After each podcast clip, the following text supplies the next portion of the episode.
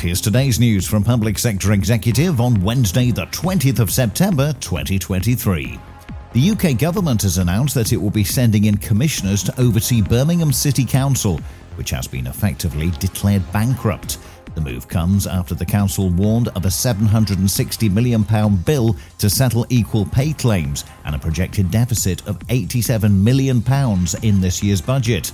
Levelling Up Secretary Michael Gove told the Commons that the government was prepared to extend additional financial support to the city, but warned of tough decisions ahead. The commissioners will have the means to make decisions directly if needed, and an inquiry will be launched to consider how the city got into this position.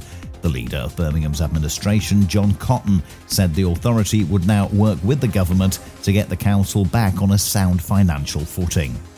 And that's the latest. Don't forget to like and subscribe to make sure you receive every new bulletin and check out our stories in full on our website, publicsectorexecutive.com.